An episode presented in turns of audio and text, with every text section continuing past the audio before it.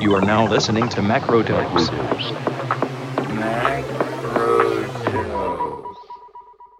Hello and welcome to Macrodose, a podcast hosted by me, James Meadway, that brings you your weekly fix of everything economics in a quick 15 minute roundup. Each Wednesday morning, we bring you the key stories making the news and the analysis you need to make sense of them. On today's episode, we'll be taking a look at first, a new investigation from the New York Times revealing the real world damage caused by cryptocurrencies. Second, a quick look at economic turmoil in Sri Lanka. Are the IMF going to keep pushing economic crisis onto the global south? And finally, the IMF says interest rates and inflation are going to come down, but do we believe them? Before we get started with today's show, just a brief note to say thank you to everyone who's subscribed to support this podcast on patreon.com. To keep this project going over the longer term, we need your support. There are now thousands of you tuning into our economics roundup each week, and we greatly appreciate each and every one of you. But Patreon subscribers have access to all our Macrodose extra content, including upcoming discussions with the theorist Gargi Bhattacharyya on racial capitalism and Asad Rehman from War and Want on economic prospects for the global south. If you head over to Patreon, subscribers will have access to all our Macrodose extra content, including the full-length interviews with economist Yanis Varoufakis and Labour journalist Sarah Jaffe. If you have the means, please consider supporting the show. You can find us at patreon.com slash macrodose. That's P-A-T-R-E-O-N dot com slash macrodose. On to our first story. This week, the New York Times published a detailed and revealing investigation into the real world impacts of Bitcoin and other cryptocurrencies. Now, if you've had your fingers in your ears and have been singing loudly whenever anyone mentions Bitcoin over the last decade or so, I can hardly blame you. But to quickly recap, a cryptocurrency is a digital asset intended to work as a medium of exchange, in other words, like a currency, through a computer network that is not reliant on a central authority like a government or a bank to uphold the value of the asset. You don't have a bank account that tells you how much your cryptocurrency is worth. The government doesn't tell you how much it wants from you in taxes and shoves a value onto the currency that you're holding. So, by decentralizing claims and value in this way, supporters of cryptocurrencies like Bitcoin say they can provide a store for personal wealth that is theoretically beyond restriction and confiscation. In principle, a cryptocurrency could be completely anonymous in the same way as cash. So, unlike a conventional bank account, which provides a register of transactions, or a central bank digital currency, a new kind of currency being developed by central banks in which you would hold a bank account with the Bank of England or the Bank of Japan or the People's Bank of China or whoever, and that would act as the currency that you use on a day to day basis. Over the last few years, particularly since the mid 2010s, there's been a huge amount of investment flowing into cryptocurrencies of various sorts. Bitcoin is the oldest and the most famous, but there's been a proliferation of these digital assets with some of the biggest institutions and wealthiest individuals on the planet sticking absolutely vast sums of money into cryptocurrencies. At the height of the boom in 2021, for example, Tesla was making more profit from its holdings of cryptocurrencies like Bitcoin than it was from selling cars. Now, since then, the value of cryptocurrencies has basically crashed, impoverishing some luckless speculators and also revealing just an extraordinary amount of fraud and mis-selling, with the former crypto exchange FTX being the most notorious example here. But this isn't only something that happens in the immaterial digital world. What the New York Times investigation shows is just how much real world damage cryptocurrencies are doing. The problem comes from the so called mining of bitcoins and other similar cryptocurrencies. The idea here is that to generate new bitcoins requires a massive amount of computing power applied to solving an equation that becomes progressively harder the more bitcoins are already in existence. The idea here is that this simulates the actual mining of precious metals, like gold or silver, which get used once upon a time to make traditional currencies. Bitcoins become harder to obtain once the easy seams have been mined, so to speak. So, just like in the material world, there is supposed to be a scarcity control applied to the value of the cryptocurrency. The actual currencies we have today and that we use today, whether it's dollars or pounds or yen or whatever it might be, don't actually really work like this and haven't for really quite a long time. But historically, you did have currencies that were tied, however tenuously, to some precious metal, typically gold or silver. Bitcoin, other cryptocurrencies provide a kind of digital version of that, or at least that's the theory, by having this principle of mining that becomes progressively harder the more currencies are in existence. So they simulate the scarcity through this process of algorithmically generating new cryptocurrencies.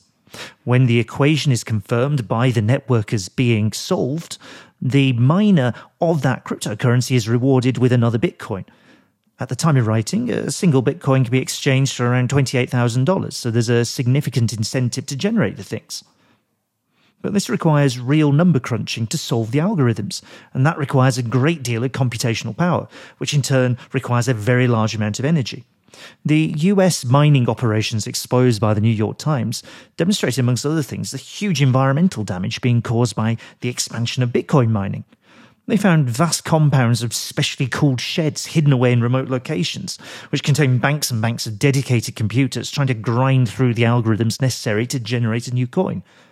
Each of the 34 operations identified by the New York Times used at least as much power as 30,000 American homes. And the biggest single mining operation, Riot Platforms at Rockdale, Texas, used the same amount of power as 300,000 homes. So, in a shocking statistic, across the whole of the United States, crypto mining has added the equivalent of a second New York City's worth of demand for electricity. Now, this is relatively new to see this in the US on this scale. Up until 2021, most mining took place in China, where electricity at the time was very cheap and very abundant. Crypto farms could be found in other parts of the world where natural sources of energy were readily available, like Iceland, for example, which has both a ready supply of hydroelectric power and the double advantage of a cold climate to keep your computers cool. But most crypto mining in the 2010s was in China, with its cheap electricity.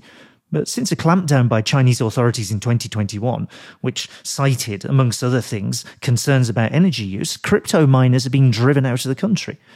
At this point, many operations moved to the US instead, where the Bitcoin mines have been guzzling electricity at a cracking pace. Calculations by Wood Mackenzie, the energy consultancy, suggest that mining in Texas alone has added 5% to household energy bills there, or about $1.8 billion a year, as crypto mining demand has pushed up the price of relatively scarce local electricity. And despite the claims of at least some crypto enthusiasts, that additional demand for electricity has been typically met by fossil fuels, with the Times estimating about 85% of US crypto mining depends on fossil fuel energy. The final twist in the madness is this. Because large parts of the US have been hit by extreme weather in recent years, demand for electricity has been very volatile. The extreme heat last summer, for example, drove up demand for air conditioning. To meet these spikes in demand, local electricity companies have negotiated deals with crypto miners that, in return for the miners shutting down their operations, something that they can do pretty quickly, essentially they flick off a switch to turn off a computer, and they will be paid compensation. So in Texas, crypto miners have been paid $60 million by electricity companies just for the promise that they will shut down their operations when needed. When winter storms hit the state last year, knocking out power plants and so reducing electricity supply, one mining operation there was paid up to $125 million to keep its computers out of action. What you've got here is something that starts to look quite close to ecological blackmail. There are ways to make cryptos less ecologically disastrous. Ethereum, a, later and more sophisticated version of the fundamental crypto technology, switched in September last year from the proof of work mining method, generating new tokens that Bitcoin and other cryptocurrencies use, to the idea of proof of stake, where an Ethereum owner can pledge a certain amount of their tokens as a guarantee they will properly validate new tokens in the whole cryptocurrency network. The result has been a more than 99% decrease in the amount of power Ethereum uses. Astonishingly, this reduction is estimated to be equivalent to the amount of electricity used by Austria. Now, on the show last week, I mentioned a peculiar little story in the Financial Times where one of Norway's biggest arms manufacturers was complaining about the electricity use of a nearby data center, specifically blaming TikTok for using up the electricity it needed in a fairly obvious propaganda or PR spin on the story. Cryptocurrency is another version of the same issue. After decades in which energy in the developed world seemed to be cheap and plentiful, particularly relative to the amount of computing power that could be squeezed out of that energy, we're now placing such huge demands on our creaking energy systems that conflicts between different uses are moving from an occasional problem, in extreme circumstances, to a regular and increasing risk. If we all have to start thinking more carefully about how electricity is used, in a world facing real and growing ecological constraints, it's extremely hard to justify a future in which a second New York City is guzzling up our energy supplies to fuel the production of pretend money. Okay, on to our second story today, and I want to turn now to the turmoil in Sri Lanka, which I think is an instructive case for how our international financial institutions are pushing the risks of an unstable economy onto the shoulders of those in the global south. Sri Lanka defaulted on its external debt in April last year, meaning that the government wasn't able to meet at least some of the repayments due on its debt held in foreign currencies. This was Sri Lanka's first default in its history, but it was only one amongst a number of developing countries that have defaulted since the outbreak of COVID 19, the latest being Ghana just last month. As I've mentioned before in this podcast, the IMF and World Bank reckon that 60% of low income countries are in what they call debt distress, meaning that they are at risk of being unable to meet their loan obligations, with government debt in low income countries more than doubling in the last decade from 1.7 trillion in 2011 to 3.5 trillion dollars in 2021. Unlike previous debt crises, the majority of this lending hasn't come from the traditional developed economy lenders or from multilateral official institutions like the IMF. As is well known, China has been a very major lender to the developed world, the largest single one since 2015 onwards. But India is now also a major lender to the rest of the developing world, bigger even than the United States in the last year. In Sri Lanka's case, huge loans from Chinese lenders helped pay for the redevelopment of Colombo's port, amongst other things. By 2020, almost 20% of Sri Lanka's $38 billion external debt was owed to Chinese institutions. But as COVID hit, critically damaging revenues from tourism whilst also provoking a huge domestic health crisis, Sri Lanka's uneasily balanced and increasingly indebted economy plunged into a deep crisis.